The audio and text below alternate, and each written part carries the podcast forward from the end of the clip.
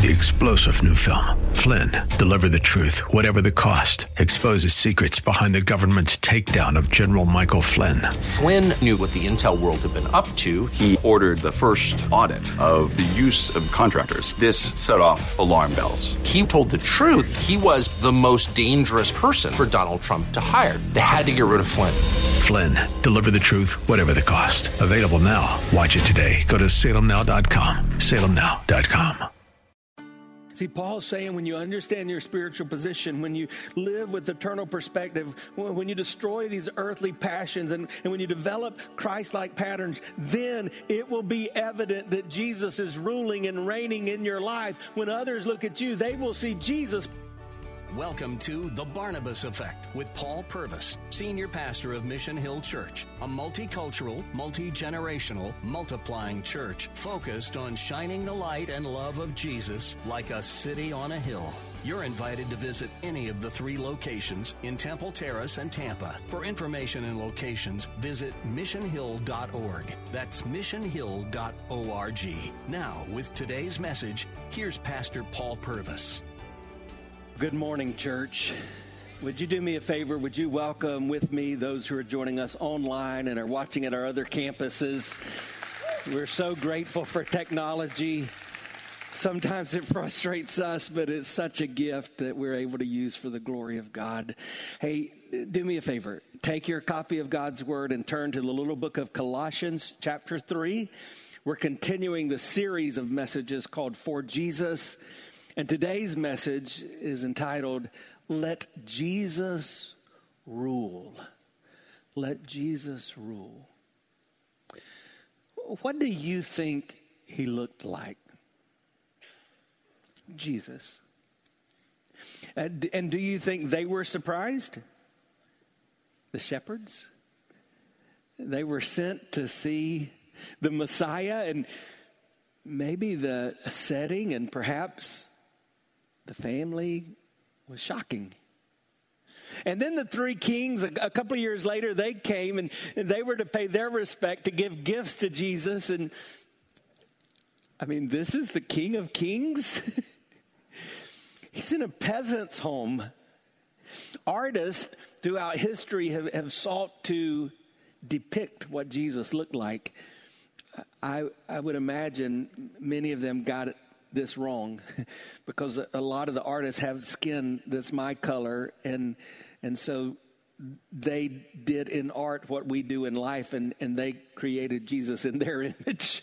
and yet the reality is Jesus was Middle Eastern. And, and so uh, maybe there are going to be some people that if, if we see Jesus bodily in his physical image, his earthly image in heaven are, are going to be like, wow, he, he's a lot darker skin than I imagined. What does Jesus look like? Well, I, I was reading God's word to, and I even found a, an illustrated Bible. But I realized that uh, those pictures were not part of the original. And so um, I don't think in the Bible we have a very clear physical description of Jesus. But we do have this we're told that the way that people see Jesus today, are you ready for this? Is they look at us. They look at Christ's followers the church and, and the church, the, the, very purpose, the intent, the design of the church is that we represent Jesus. And, and so when, when people look at us, they see Jesus. And, and yet, I look at the church and the world, and man, it doesn't seem like we're making the impact that God wants us to make. It seems like often we're very ineffective. In fact, my, my dear friend Pastor Zach, his brother Ayuba is a missionary in his home country of Niger and he ministers to children and you are a part of that ministry. Through your faithful giving we we support Ayuba and helping his ministry uh, to children. And and this year he, uh, he, you know in a pandemic he uh, he's had quite an impact to those children. And and he's been able to provide them meals that they would not have had because of you. And it, it's it's such an impact that those in the community have noticed and even a, a Muslim imam a religious leader in, in the Muslim faith, he came to him and, and he said, Thank you. And I, I see the difference that you're making in, in these children's life. And of course, Ayuba said, Well, you know, I, I do this but because of Jesus. I'm just trying to demonstrate the love of Jesus in a, a, tangible way. And the Imam said this He said, Yes, the, the more I know, the more I like about your Jesus. It's the Christians that I'm not very impressed with. I don't think that's just in Niger. I think that's true in Tampa. I think that's true around the world. I think people look at us, and, and while we're supposed to be reflecting Jesus, I'm not sure we're doing a very good job as Christ followers. And that's what we're going to talk about today. What does it look like when Jesus rules, when Jesus reigns in our lives? There's a key verse I want you to get. This would be a good one for you to memorize. It's Colossians 3:17. It says, "Whatever you do or say, do it as a representative of the Lord Jesus, giving thanks to him through him to God the Father." Hi, I'm Paul Purvis, the lead pastor of Mission Hill Church right here in Tampa Bay.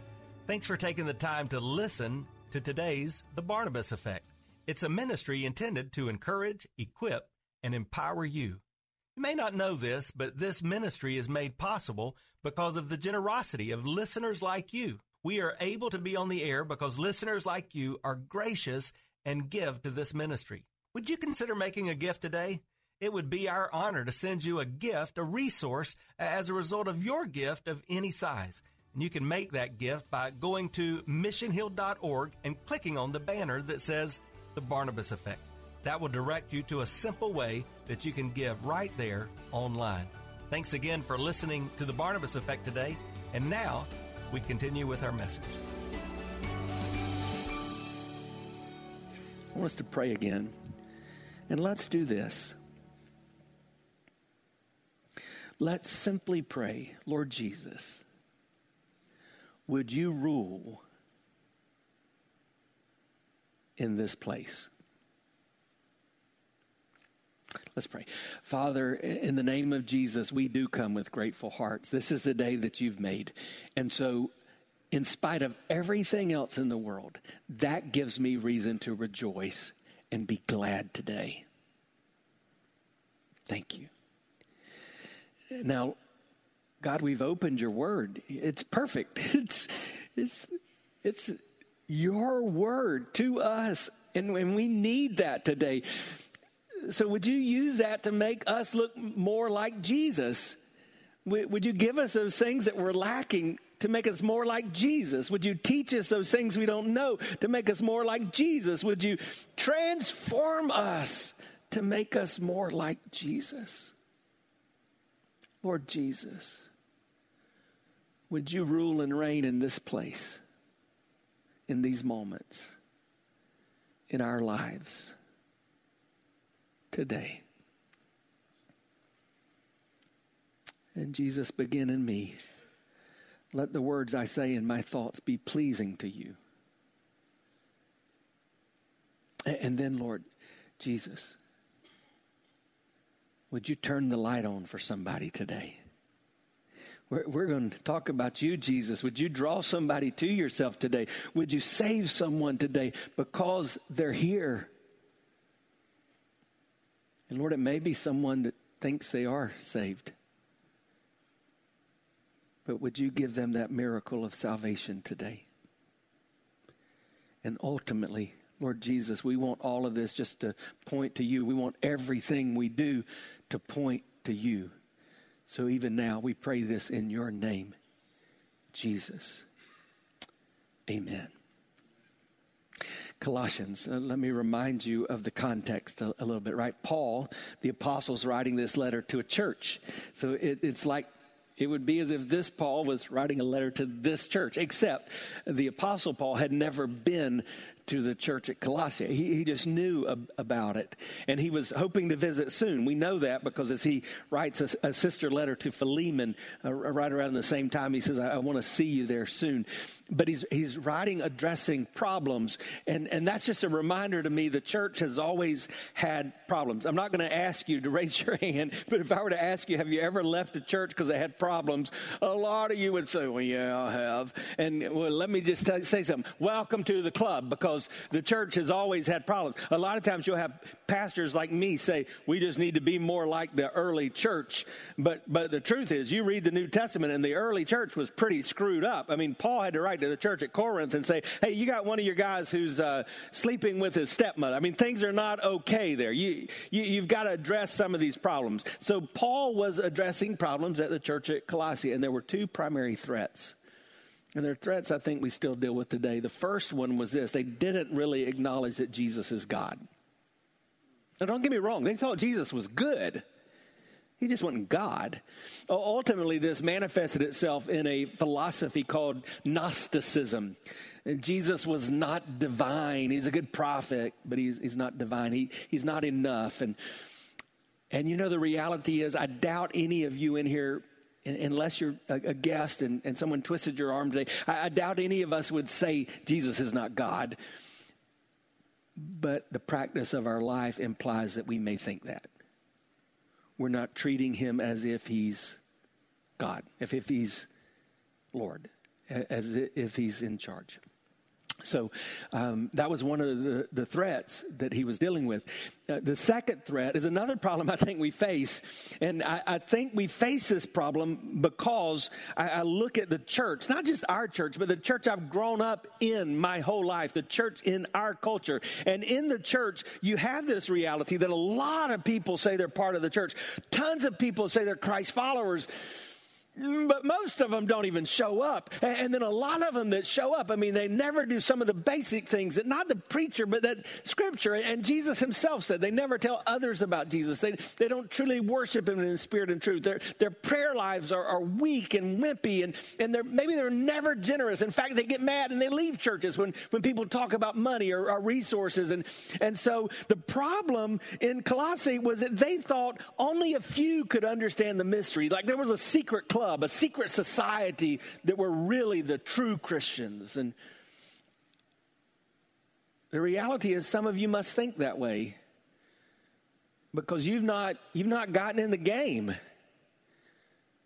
You're kind of leaving it to others.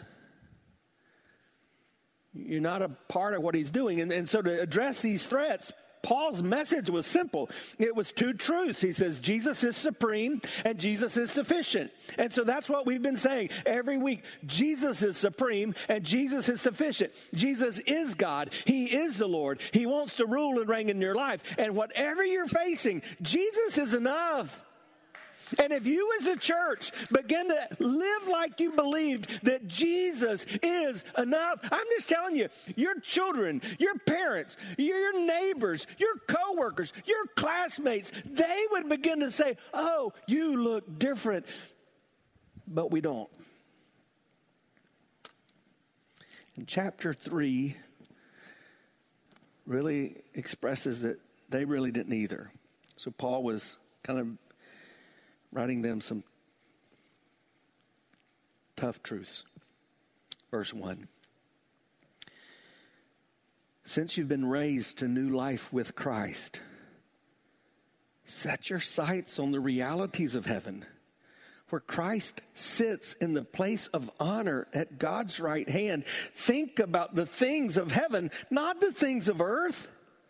For you died to this life and your real life is hidden with Christ in God. And when Christ, who is your life, is revealed to the whole world, you will share in all his glory. So put to death the sinful things lurking within you. Have nothing to do with sexual immorality and impurity and lust and evil desires. Don't be greedy, for a greedy person is an idolater, worshiping the things of this world. And because of these sins, the anger of God is coming. You used to do these things when your life was still part of this world.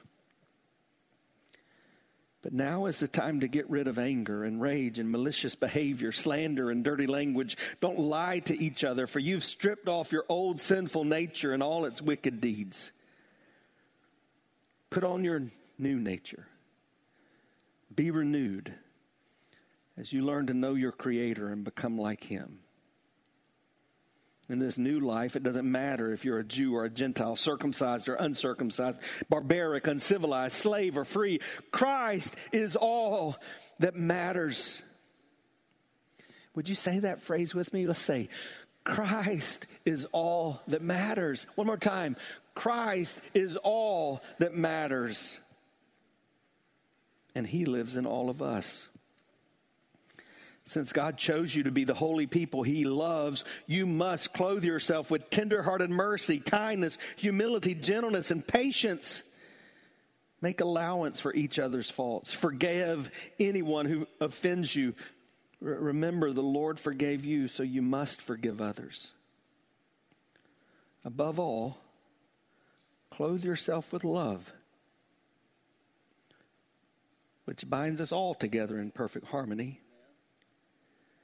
And let the peace that comes from Christ rule in your heart. For as members of one body, you are called to live in peace. Always be thankful. Let the message about Christ and all its richness fill your lives. Teach and counsel each other with all the wisdom He gives. Sing psalms and hymns and spiritual songs to God with thankful hearts. And whatever you do or say, do it as a representative of the Lord Jesus, giving thanks through Him to God the Father. May God add his blessing to his word, perfect and true, that we've read aloud. That key verse, I want to say it again to you, verse 17.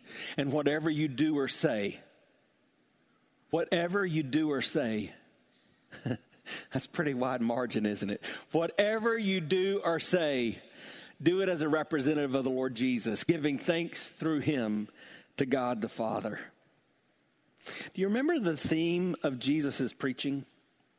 Don't, don't shout it out because I don't, I don't want to embarrass anyone, but really, you should know that. Um, there's a lot in the Gospels that, that he taught, that he preached, and there was a theme. And the theme was the kingdom of God.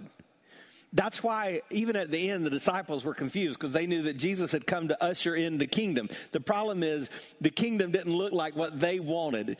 And man, that's still a problem today. A lot of those that call themselves disciples of Christ, it just doesn't look the way they want it to look. And so, Jesus came to, to rule, he, he came to reign in his kingdom. We're told that he's coming again, but in the meantime, we've learned from scripture that what? He gives us the keys to the kingdom. Isn't that awesome, church? You and I have the keys to the kingdom. And yet it doesn't look like he's ruling and reigning in our life because that's what it means to be a part of the kingdom. You have the rule and the reign of Christ. And that's today's big idea. When Jesus rules and reigns in your life, everything you do points others to him. So I want to spend a few minutes from this passage talking about how we live out the rule and reign of Jesus. And all I would ask is that you do this. Honestly, you evaluate your life against the scriptures and try to determine whether or not Jesus is ruling and reigning in your life. How do we do that? Well, the first thing Paul says is you've got to understand your position in Christ. So he starts out saying in those first four verses to the church at Colossae, hey guys, remember, you've been raised to life with Christ. That's your spiritual condition. That's what distinguishes you. You have been raised to life with Christ. Throughout all of the New Testament, Paul uses two words to describe being a Christian. He says, You are in Christ. Say that. Say, in Christ. One more time. In Christ. That's what it means to be a Christ follower. It's not about a prayer I prayed at some moment that all of a sudden I prayed and forgot it and nothing's changed. It's certainly not about some personality that inspires me. And, and that's become a big part of the church today celebrity leaders. It's not about programs that we go through. This is not some 12 step journey, though sometimes those things are good, right? They can be helpful. No, and it's, it's not about a place. I'm not different because I walked into a building. That would be no different than thinking I, I turn into a Big Mac if I go through the McDonald's drive through. No, it, it's about the person, Jesus. It's about understanding that I am in Christ. Everything in my life now is filtered through who Jesus is and what that means. There are Jesus implications in everything.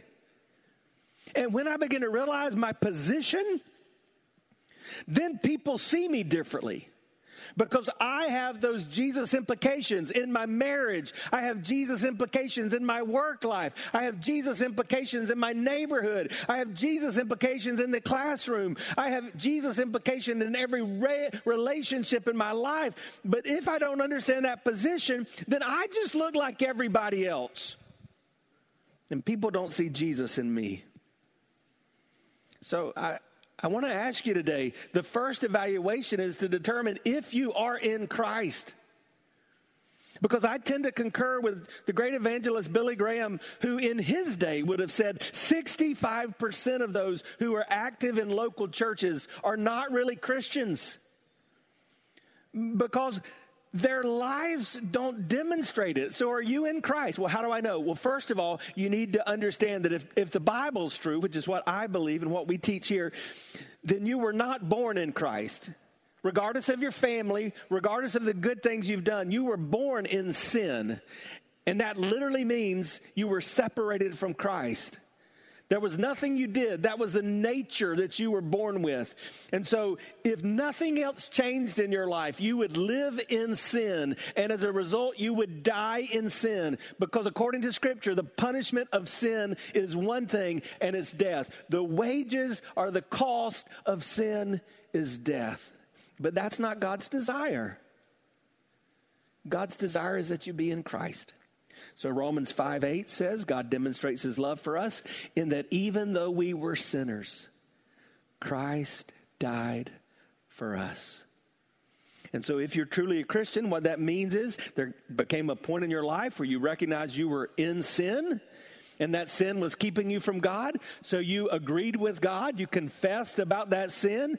You looked to Jesus and you understood that when Jesus died on the cross, he was doing so not for general mankind, he was doing so for your sin, that he forgave you. And so you received his forgiveness. You returned from the direction you were going, where you were in control of things, and you went the other way. You said, Jesus, I want you to be king. I want you to be Lord. You surrendered and you began a life in Christ. This is what the Bible says. If anyone is in Christ, they are a new creation. The old things have passed away, and all things have become new. That means you're different. So let me give you a news flash. I'm not God. I don't know what's going on in your mind. But I'm just telling you, according to Scripture, if you prayed a prayer or walked down an aisle, if you were dipped or dunked, if you've been through catechism or confirmation, whatever you want to call it, church class, but nothing's changed in your life, it's hard to think that you're in Christ. And so, what you need today is not another church service. What you need today is to be saved. You need to begin a relationship with Jesus Christ. You need to be in Christ. The Bible calls this being adopted into a family. I think God uses that because that's something even 2,000 years later we can understand, right? Our family's been through an adoption. What takes place? You have an individual that is born into one birth family, then through a process, a legal process, you go into a court of law and a judge asks questions. It's one of the scariest days of my life. A judge looks you in the eye and, and asks questions and talks about commitment to parents and and then after that process, a person legally becomes a part of another family. they're adopted into another family. If you've done that with children, we have a, a name for what we call that day. We call it Gotcha Day because that's the day that we gotcha. You've been listening to The Barnabas Effect with Pastor Paul Purvis. The Barnabas Effect is here to provide listeners like you with biblical truth and spiritual encouragement. But it can't be done without your financial support. Go to missionhill.org and click on the Give tab. Your financial support helps us reach those seeking truth about God and themselves. Thank you for giving at missionhill.org. And join us weekdays at 9 a.m. for The Barnabas Effect with Pastor Paul Purvis on Faith Talk AM 570 and 910.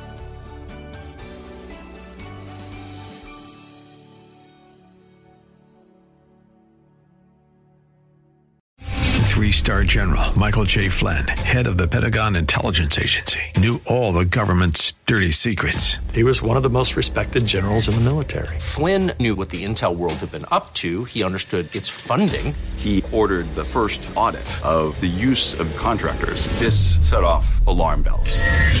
The explosive new documentary, Flynn, Deliver the Truth, Whatever the Cost, and covers the facts behind this scandal. Flynn told the truth. He was the most dangerous person for Donald Trump to hire. I find out the worst enemy that I'm going to face in my life is right here in America. They took my assessment and they wanted me to change it. And I was like, I'm not changing it. They had to get rid of Flynn.